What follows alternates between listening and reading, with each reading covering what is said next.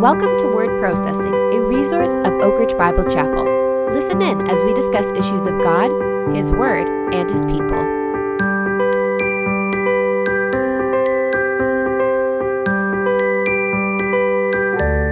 Welcome again, everyone, to Word Processing. My name is Josiah, and I'm one of the pastors at Oak Ridge Bible Chapel in Oakville, Ontario, Canada. With all that's been going on in our world this year, many believers have asked the question or questions similar to Is this the end? Are the last days upon us? What does the Bible say about what comes next on God's mysterious calendar, and how are we to live now in light of it? These are questions that, among other things, have to do with biblical prophecy. If there's a topic, one topic that has garnered a lot of debate and disagreement and fascination in the past, it's this one, it's biblical prophecy. And so I wanted to talk with someone who could safely and skillfully lead us through these seemingly murky waters. And I think I found just the guy. Dr. Paul Benware is a Bible professor, theologian, preacher, conference speaker, and author who has a passion for teaching and training the Church of Jesus Christ. He's committed to teaching the scriptures as the fully inspired Word of God, and you'll hear that in the conversation that follows as he continually goes back to the Bible. He has a deep concern for the church to learn, know, and live the truths of biblical prophecy. And my hope and prayer is that the conversation that follows will be able to help you to do just that. All right. Well, welcome to the podcast, Dr. Ben Benware. I want to begin by maybe you, letting you introduce yourself to our listeners, uh, your family, uh, current ministry roles, and some of the passions maybe God has put on your heart. Well, I was in a college classroom uh, for a little over 40 years, and I've I've stepped aside from actual, um, you know, semester type involvement now. But when when one's in the ministry, you don't retire uh, you retire when the Lord takes you home, but you don't retire. You're breaking that. You're breaking that to me now. That's right. so anyway, um, I'm married to my wife Ann. We've been married a little over 50 years. We have uh, four kids who are scattered throughout the states, and uh, eight grandkids. And uh, the um, most of our lives have been spent, you know, in the in the um, teaching ministry in a college classroom, but uh, we've always been involved very much in a local church, uh, sometimes as a teaching pastor, uh, sometimes um, as an associate pastor, sometimes simply being on the board of elders. Because, you know, my conviction is that the uh, schools are wonderful and seminaries are great, but it's the local church where God has designed to do his work in the world today. And so we've always been very much a part of local church ministries.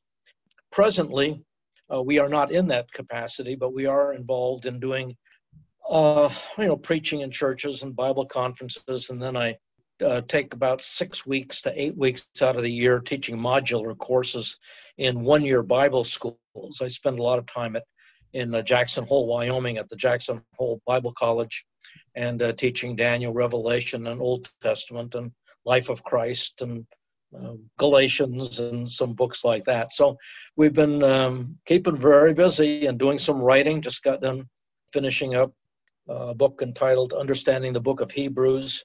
And so, you know, the Lord is that's sort of my COVID 19 book. That one day and asked, Lord, what would you like me to do during this time? I can I can do puzzles if you'd like me to, but I'd really like to do something else.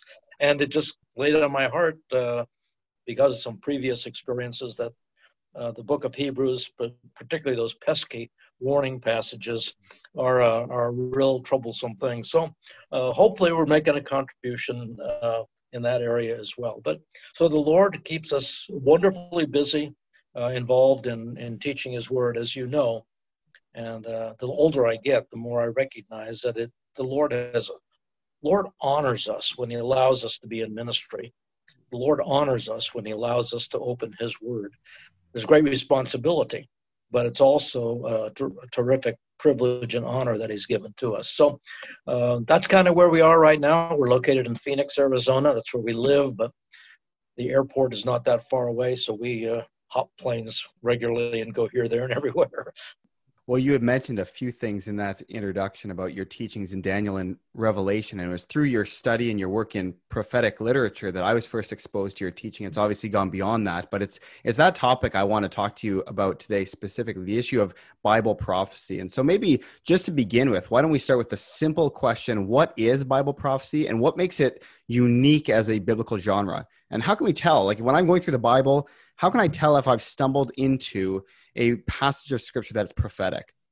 Well, you know, when it comes to biblical prophecy, it's it's not a strange and mysterious and weird uh, area of truth, and we we ought to approach biblical prophecy the same way we do the rest of the Word of God.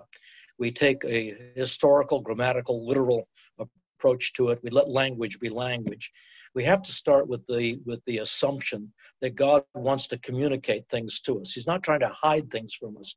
This is not a divine game of hide and seek. Let me see what I can keep from you. But rather, as Revelation begins, it is the apocalypsis, the unveiling of Jesus Christ. Mm. And so, when we read the scriptures and we do it in a normal fashion, it, becomes clear very quickly that um, whether something is uh, narrative, whether it's poetic, or whether it is in fact prophetic, uh, again, I don't think you need to be um, have an advanced degree in theology to figure it out.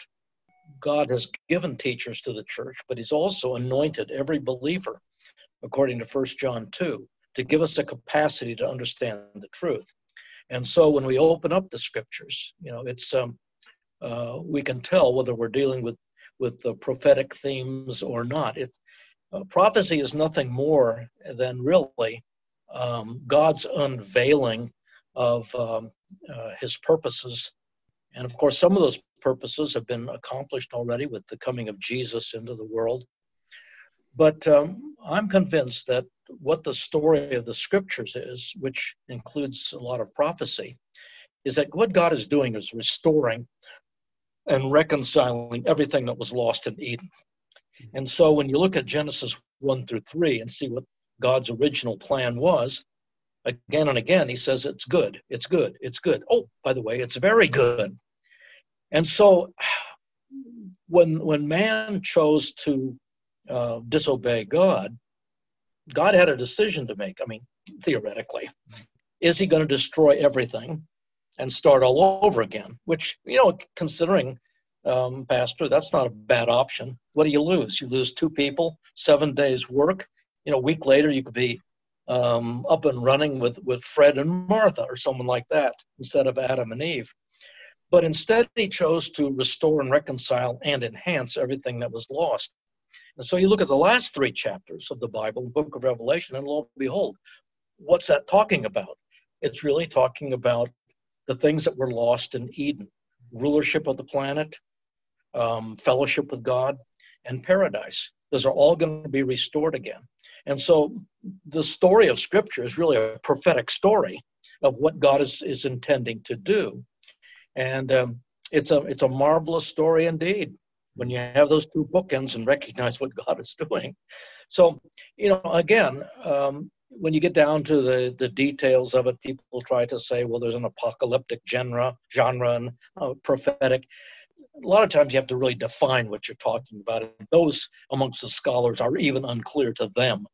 And so I say, you know, keep it simple, stupid. Just just read the scriptures, and it becomes pretty clear when God is talking about things that uh, haven't happened yet and what He intends to do. Hmm. That's great. So you have two categories as I'm hearing you talk prophetic literature that has been fulfilled and prophetic literature that is yet to be fulfilled. How can we tell the difference between those two things? Is it sometimes not so clear? Sometimes it's both and. How do you understand those two uh, those two categories? Well, particularly when you get back into the major prophets of the Old Testament, you see, for example, God may be talking to Judah about the coming Babylonian captivity and saying this is what's going to happen. And yet, in the writing of it, it's, it becomes evident that what took place, for example, with the Babylonian captivity, really did not completely fulfill what the prophet was talking about. And he probably didn't know what he was talking about because, I mean, Peter says that. You know, the prophets tried to figure out what in the world they were writing about, and the Spirit of God told them, It's not for you to know. And so there's a lot of things that will be fulfilled in the coming period of uh, Daniel's 70th week, or the tribulation period, as we commonly refer to it, even though that may not be the best term, we're stuck with it. So a lot of it's going to be fulfilled. You go back to Isaiah, another example. You go back to Isaiah, and he talks about the future kingdom of God. And Isaiah does not see, nor does Daniel, see a distinction between what we would call the messianic kingdom and the eternal kingdom. They, they blend those together, but further revelation makes it clear in the New Testament that we're talking about two different phases or two different aspects of, of the future kingdom of God. So, you know, it comes down to number one, uh, approaching it literally, normally letting language be language. And then in the progress of revelation, we have, uh, you, you can't understand Daniel until you look at Revelation. I tell my students, we're going to when we're in Daniel. We're going to cheat a little bit here because we're going to go ahead and look at Revelation where some of this is clarified. So, you know, it, it takes study. You know that one of the uh, important steps in biblical study is correlation, where you take uh, various scriptures in various places and carefully uh, make sure that they are speaking of the same thing. Mm-hmm. And uh, we have, in, you know, um, a progress in revelation. And so that becomes um, a clear, I think, you know, but it takes study. I mean, it just, you know, it's, it's just, it's not easy. That's why we study to show ourselves approved unto God. That's why Solomon says in Proverbs 2, you know, all wisdom comes from God, but you have got to search for as you would search for treasure or silver or gold. It takes effort, it takes discipline on, on the part of, um, of the believer mm-hmm. but he can't understand it. He can, he can, he can. How important is the understanding of progressive revelation as scripture is unfolded? How important is that in the understanding and the interpretation of prophetic literature? You talked about how Daniel and Revelation are clearly related, and Revelation adds light or uh, elucidates Daniel. But at the time Daniel was given, uh, that was enough. That was sufficient for what they needed at the time. So it's progressed. So uh, maybe a word about the progression of Revelation and uh, and how that aids us in understanding prophetic literature. Sure. And I think for most believers, just to take it out of the realm of prophecy, uh, take the person of Messiah, for example. Uh, go back to the Old Testament and um, suppose you're in, you know, Jerusalem Starbucks around 425 BC, and you're sitting around the table talking about Messiah. Whose son is he? I mean, who is he? Well, one person brings up the argument that he's uh, he's deity because he's the everlasting Father. His eternity is his comings are from eternity, and then another guy says no, he's he's of the line of David. Well, you know, we would be in a between a rock and a hard place. They sure were as to who in the world Messiah really was.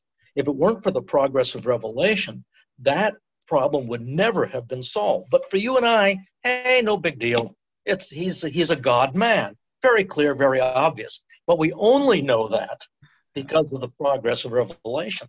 And so we come to the Gospels.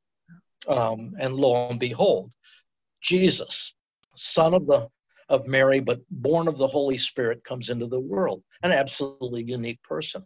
So, in the progress of revelation, uh, things are clarified, never contradicted, though.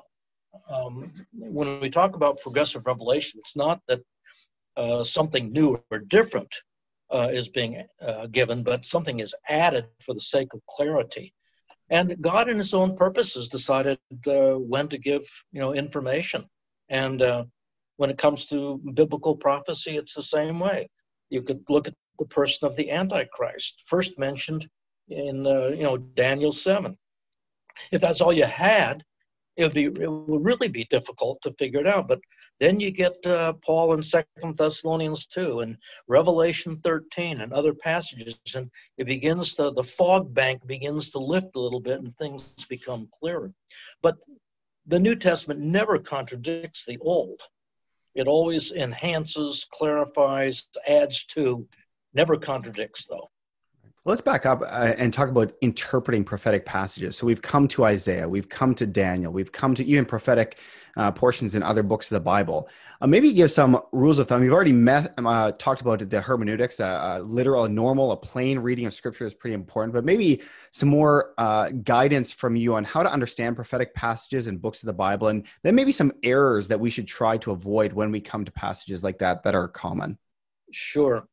Uh, when we decide that we're going to interpret prophetic literature normally, in other words, letting language be language, what that does is build a fence that we now enter into an area. And normal interpretation keeps us from wandering off, you know, off into the woods somewhere and getting lost. What we need to understand is that uh, when the Bible was written, this is the days before PowerPoint and a lot of other uh, things that were uh, help us visually. And so there's a lot of figures of speech um, and, and word pictures that are used for the sake of kind of embedding in the in the mind uh, a, a, particular idea. So you have in Daniel, you know, a beast that has uh, uh, ten horns, and another horn grows up. But we can kind of see that. We can visualize that. And so, what we need to remember, though, and this is where um, I think particularly guys on the internet today go off the tracks. And that is that um, the figures of speech, particularly I'm thinking now of the book of Revelation, are established. They don't mean anything. The, the locusts of you know Revelation 9 are not Apache helicopter gunships. They are not, you know, it's clear where they come from. We're talking about demonic activity. The woman who, who uh, is the harlot who sits upon many waters. Harlot and many waters are, are figures of st- speech established in Isaiah and Daniel. So that when you come to Revelation, which is sort of the, the capstone of God's uh, revelation, uh, revelatory truth, the, the, the challenge is to go back to the Old Testament and find out where that figure of speech has been uh, defined and it will keep you from coming up with some of these strange ideas that we hear almost on a daily basis.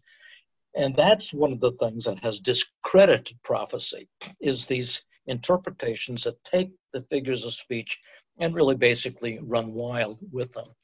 And so that's one of the key things in, in prophetic literature is um, to um, make sure that the figure of speech you're talking about, the word picture, the metaphor, that you understand where it comes from and, and what the Old Testament was communicating about this.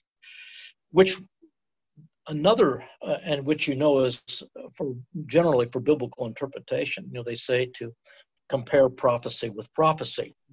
There, that's an important thing to do, but it's also dangerous because the danger is that you will bring what I call illegitimate transfer from one passage into another.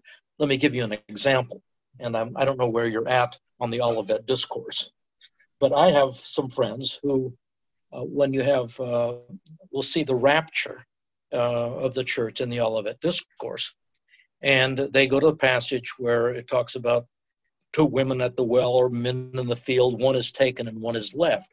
Well, that sounds so rapture but it is actually just the opposite. Mm-hmm. They're not being taken to meet the Lord in the heaven, they're, they're being taken away in judgment. So you had to be careful that you don't import that particular idea, for example, out of Matthew 24 into some other passage. Mm-hmm. That would be an illegitimate transfer. So you got to be careful when you're comparing prophecy with prophecy that you don't do that. Yeah. So those would be kind of the, the, the things I'd say watch out for. Well, you mentioned this earlier that the rules for interpreting prophecy aren't that much different than the rules for interpreting narrative. Uh, we recently spoke with uh, Dr. Charlie Bing and Dr. Fred Shea on this podcast as well, and they're saying the same things. If you import meanings that are inappropriate and foreign to a text into that text, you come up with really odd interpretations. Yeah. Well, in, in other words, and also, you know, I just got done, so I'm sorry, this is my hot button issue right now is the book of Hebrews. But when you when you look at the book of Hebrews and you read a lot of commentaries, I mean a lot of commentaries on it, that um, they they import the professed believer into the into the passage. And the problem with that is, you know, uh, there are there aren't any professed believers in the book of Hebrews. They aren't there. You're either a believer or an unbeliever. In the case of Hebrews, it's believers. But what has happened is, and this is true with biblical prophecy, you got to be careful, and we all we all have to heed this warning, in that we don't import our theology, and our theology uh, interprets the text. To interpret the text and our theology is to come out of the text, not to impose it upon the text. Because when you when you take when your theology dictates how you uh, exegete a passage, the chances are pretty good you're going to miss something, and maybe something even very important. Mm-hmm. And, and, I'm convinced, again, uh, in just getting done a couple months ago with the book of Hebrews, that that's one of the great uh, tragedies with uh, so many commentaries on Hebrews, is that they have them, that they interpret the passage by their theology, and they miss out on a lot of what Hebrews is, is, is talking about. So that would be another thing when we come to biblical prophecy, that as best as we can, we, we lay aside our theology and look at a passage and find out what is this passage trying to tell me anyway. A strong understanding and conviction in the authority and sufficiency of Scripture is pretty important here, isn't it? I mean, yeah, I mean, if I had, uh, maybe it's prophetic literature is unique in that its imagery if I'm not careful, allows for my creativity to run wild in interpretation more so than maybe a gospel narrative. Right, exactly. And part of the problem is that the church has grown incredibly ignorant when it comes to biblical prophecy. And so these guys, and I look at them every now and then just, and I don't mean this unkindly, but sort of sometimes almost to amuse myself. I'm thinking, what are where are they guys coming from? Mm-hmm. And yet they'll come up with interpretations or statements. And you know that there's so many of God's people out there who are listening in and taking this thing that this is what God is saying because they haven't done their homework. They don't know really what biblical prophecy is, is intended to do. And it's intended to basically change us in the mm-hmm. way we live right now. That's the mm. fundamental purpose of it all. Well, that's a great segue into the next uh, few questions I wanted to ask you. I've noticed that there seems to be a growing aversion to preaching and teaching Bible prophecy in the church today. I'm not sure if you noticed the same trend. I heard of my father and and grandfather's generation going to prophecy conferences. I can't remember the last time that there was one around uh, where I'm living. Uh, so there seems to be this growing aversion to prophecy. I'm wondering why you think that is, if it's true. Well, you know, I've had the opportunity in in this past oh year of, of doing some prophecy conferences, and I have a uh, another one coming up next year. But they are few and far between, and um, it's interesting that I was uh, the people that I talked with at these conferences said to me that they just couldn't understand why it was that these are so rare, uh, almost non existent anymore. And this has actually been going on probably for two or three decades now. When I when I taught at Moody Bible Institute, uh, when I first went there, uh, we had um, uh, prophecy conferences, maybe three or four a year, that the institute would would sponsor, and those began to die out because, um, well, for various for various reasons. But um, you're right. Bible prophecy conferences are really unusual. Though I think maybe there may be um, some returning back to it because uh, people are sensing there's there's got to be more uh, to life uh, than what I'm experiencing now. And the answer is yeah, there really is. You know, uh, what what Bible prophecy does for us is to develop what I call a two world view which is a biblical worldview. That's what the apostles said. You have a, you live in this world with an eye on the world to come, and when you live that way, you um, you live better in this life. If you read carefully, going back to Hebrews for a moment, you look at the book of uh, chapter 11 of Hebrews. What characterized all of those people is that they were people who believed what God said about the future. They did not experience in this life what God uh, had promised. And the the writer uses three different words there about them being strangers, pilgrims, aliens. They were going through this world. You know, the old song, This World is Not My Home, I'm Just a Passing Through. That's exactly how they lived because they had one eye towards heaven. And the result is they, they had a well developed two world view, which when you read Philippians 3, that's what Paul had. That's how he lived. That's how the apostles lived. And we have lost that because so much of preaching today is a one world view. We want you to be a better husband or wife. We want you to do better with your finances, better with your kids, etc., etc. All of which is great. But the reality is, the Bible tells us there is something far better coming. And in the meantime, we need to be serving Christ with that in mind. So, yeah, there, there aren't very many Bible con- Bible prophecy conferences around anymore, and that's sort of tragic. Can I give you a, a little story? Please. Okay. I was uh, talking with a pastor who happened to be generally a, a, part of the family clan, but he was saying, you know, I stay away from Bible prophecy. It's just too controversial. You know, it's so difficult, and I need to deal with the real issues of life with my people. And I asked him a question, and the question is, has an obvious answer. And I said to him, Do you want your people to live sanctified lives? You want them growing in their sanctification? And he had like this deer in the headlight look, like, well, of course. What kind of a stupid question is that? he said, Yeah, of course. I said, Well, have you ever considered the fact that that is the purpose of biblical prophecy? It is to help us live life right now. I said, you check out what John says in First John chapter 2 and 3, because it helps us in our struggle with sin. He says, every man that has this hope, the hope of Christ's return, and I think included in that passage is our appearance before him at the at his judgment seat. Every man that has this hope in him purifies himself, even as he is pure. And Peter tells us that, you know, in Second Peter 3, what kind of people ought we to be in the way that we do life in light of the Lord's coming, in light of the end of the age, and all of these kinds of things. This is not pie in the sky by and by. It's not, you know, you've heard the expression, this guy's so heavenly minded, he's of no earthly good. I've never met anyone like that, by the way. If a person has a two world view, they live with greater excellence in this life. And that's what Bible prophecy, among other things, is designed to do. It's to remind us God's in control and God has good things for us.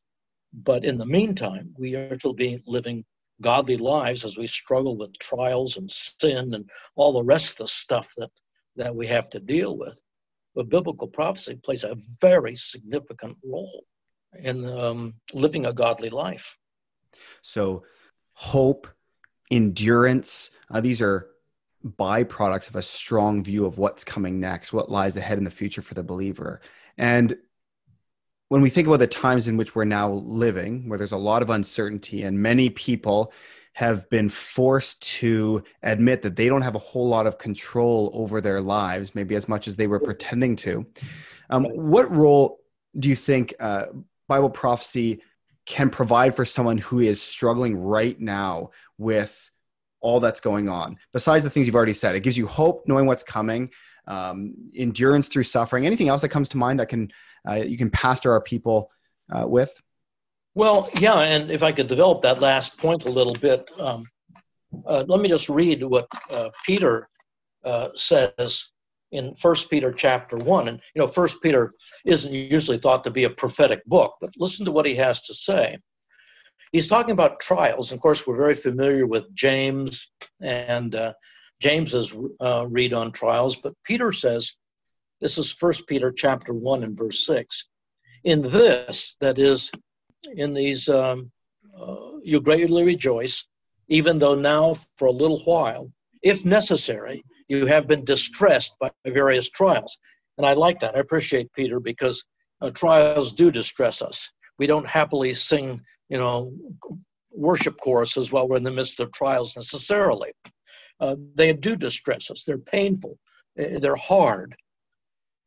He says that the proof of your faith, being more precious than gold, which is perishable, even though tested by fire, may be found to result in praise, glory, and honor at the revelation of Jesus Christ. Those terms, praise, glory, and honor, are really related to what will happen uh, at the judgment seat of Christ.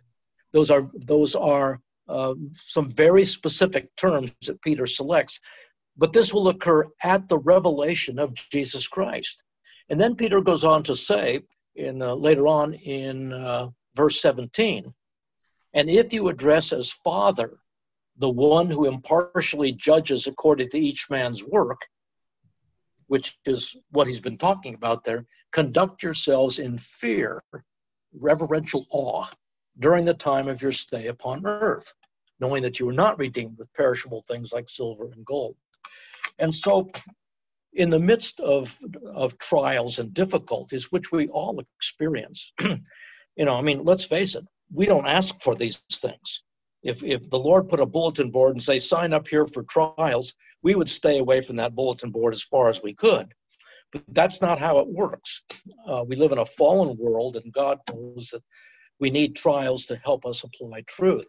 But one of the values of uh, prophetic uh, teaching is that it gets our eyes strictly off of ourselves and our difficulties and looking at the greater things that God is trying to do in us. And, and this is sometimes missed, is that one of the purpose for trials is that if we pass those trials, God can reward us in a greater way. You see, God's holy, and his holiness is revealed in his justice in his with his creation and god cannot reward greatly people believers who do not uh, pass the trials and so one of the incentives is hey look this trial you you you go through this successfully i'm just waiting here for to reward you in a, in a greater way you look go back to uh, to excuse me to Genesis 22, and that's exactly what you see with Abraham and Isaac. I mean, God knew he wasn't going to put the knife in the kid and burn his body up, but he says, "Now I know." You know, of course, actually, God knew, but now you know, Abraham. And he said, it's kind of like, oh boy, oh boy, oh boy, now I can reward you in a greater way. And so that's one of the things of trial. It gives gives us, I think, perspective. We all have these things don't we, Josiah? We all have them. We don't want them. But when we recognize that one of the things, it's not only just to develop or mature our faith, which is very important, but it also gives God a free hand to reward us in a greater way in this life as well as in the next to come. So prophetic literature, prophetic truth tells us that. It, it informs us about that. So I think that's one of the values of, you know, in, in the present life as well.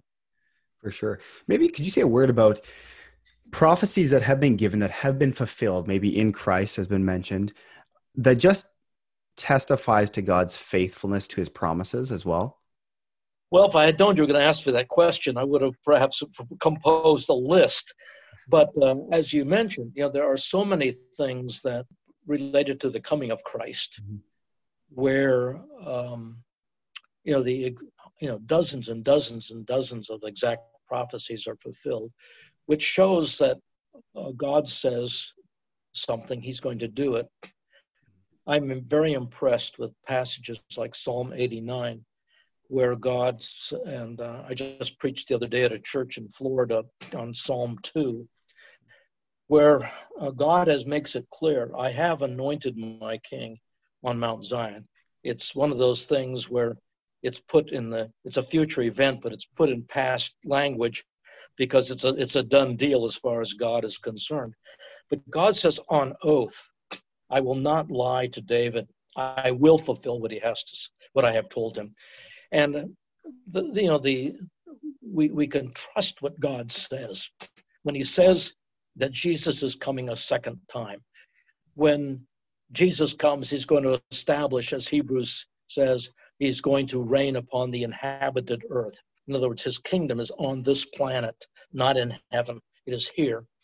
And it goes on and on and all and we know that we can depend upon these prophetic utterances because God in the past has fulfilled exactly what he said he is going to do related to the first coming of Christ or uh, even in relationship to the deliverance of his people, you know, in the Old Testament stories and so on, where God makes promises, he always comes through. God is, does not lie, Paul says. So that when he says, I'm going to do these things, you know, you know he's going to do them. And that's something for us to, to hang on to. Mm-hmm. Because I don't know about you and, and your people, but I know that a lot of folks uh, here, you know, you, you talk about the incredible unrest in the world we seem to be at breathtaking descending into a level of um, of godlessness that um, not just in the Western world, but in just so many places as well. And we kind of wonder, you know, uh, as Psalm 2 says, the nations, the kings rage against God and against his anointed. And um, all of a sudden, the silence where God's apparently not doing anything you hear him laugh.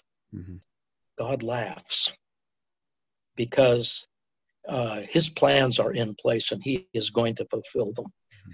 And um, we know that he's going to fulfill them because he is a God of truth, but also because of you know prophecies uh, related to the first coming of Christ and um, the deliverance of Israel and all that kind of thing that he's done.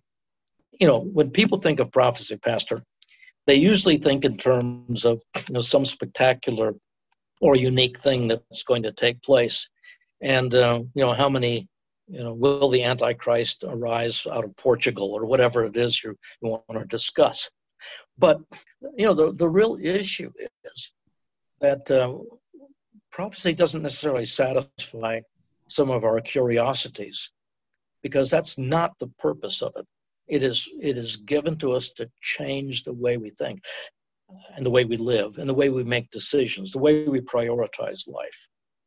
That's great. As we come to a close, I'm wondering if you could speak directly, maybe to some Christians listening to this that are struggling with some anxiety and worry right now in the world and maybe some sin in their life, and talk to them and describe what's coming next.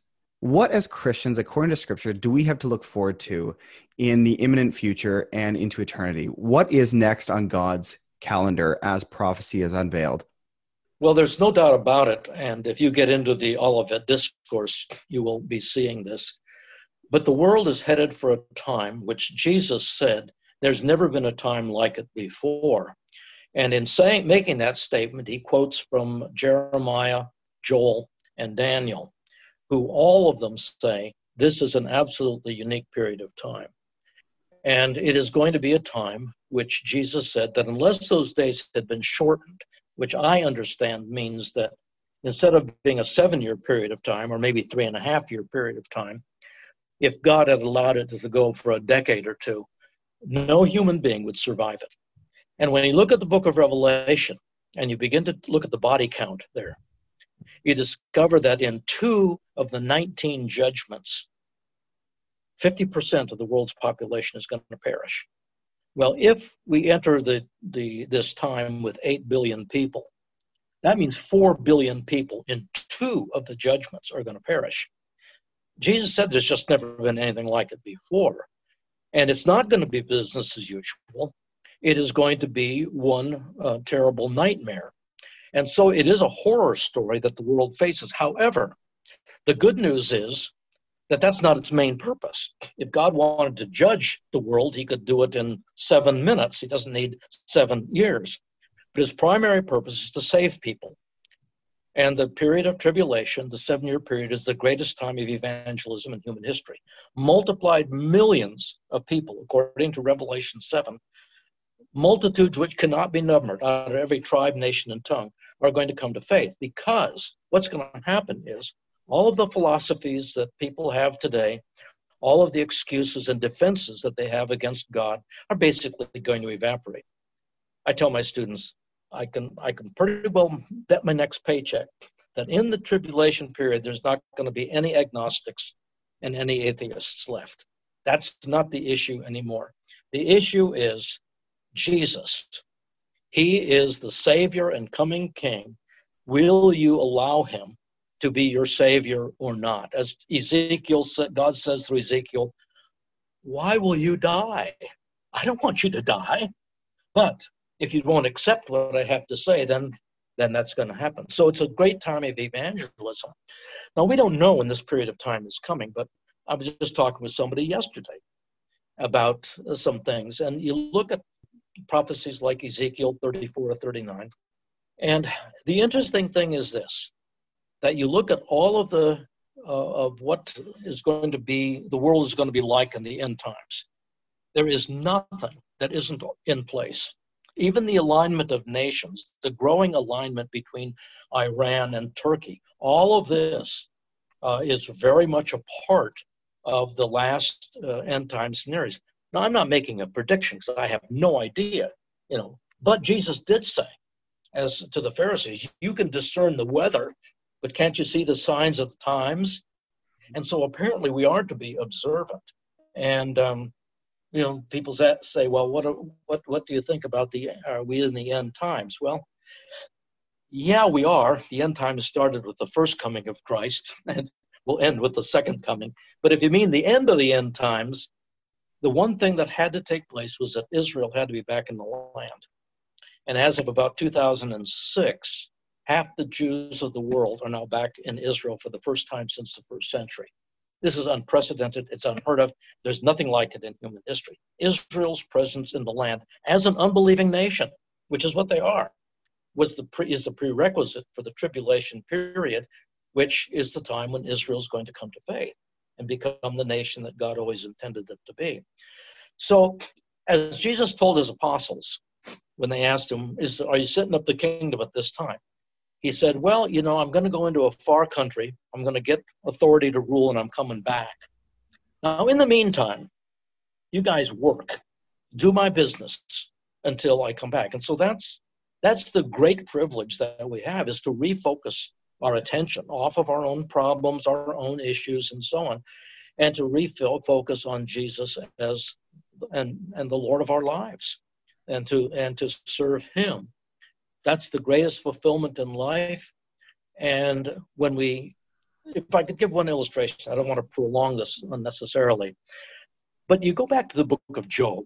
You know, people today, you know, they have problems, and I understand they're very real problems. They have losses, uh, they have break breakup of relationships, financial distresses, physical, all of these, you know, diseases. All of these things are very real and they are very painful. I don't think anyone today would, would want to match themselves with Job, who lose, loses in one moment of time 10 children. Now, I have four kids, and by the blessing of God, we haven't lost any of them. I can't imagine losing every one of your kids, all 10 of them. Plus, incredible wealth, the richest man in the area. Plus, he loses his health when God gives Satan permission to go after him. And you got to know that whatever it was that Job had physically, uh, Satan dreamed that one up as the worst of the worst. So here's a guy. He's lost his health, lost his wealth. He's lost his children. He is now spit upon as he sits in the dump, in the town dump. The teenage delinquents are mocking him. He used to be the man who sat in the gate of the city. Now they spit on him, they mock him. And so, what's the solution anyway? I mean, come on. Well, the solution, you know, comes about when God speaks to him, but God never really explains to him, hey, Job, let me tell you about Satan came into heaven one time, and let me tell you about what. No, what Job, what God does is he forces Job to refocus on him. And once Job did that, everything changed. And that's where we need to be. We live life, we have difficulties, and we can focus on those and I don't mean to get, you know, kind of like hyper spiritual here. The problems are very real, but the focus needs to be on the risen Christ, on the fact that he is our great priest right now and our coming king, and to focus on serving him and living for him. That changes how we do life. That changes the way trials look. That changes everything in our lives. And again, this is not some um, sort of um, panacea where you wave a, a Bible over it, but it has to do with our focus. In fact, that's what Hebrews says.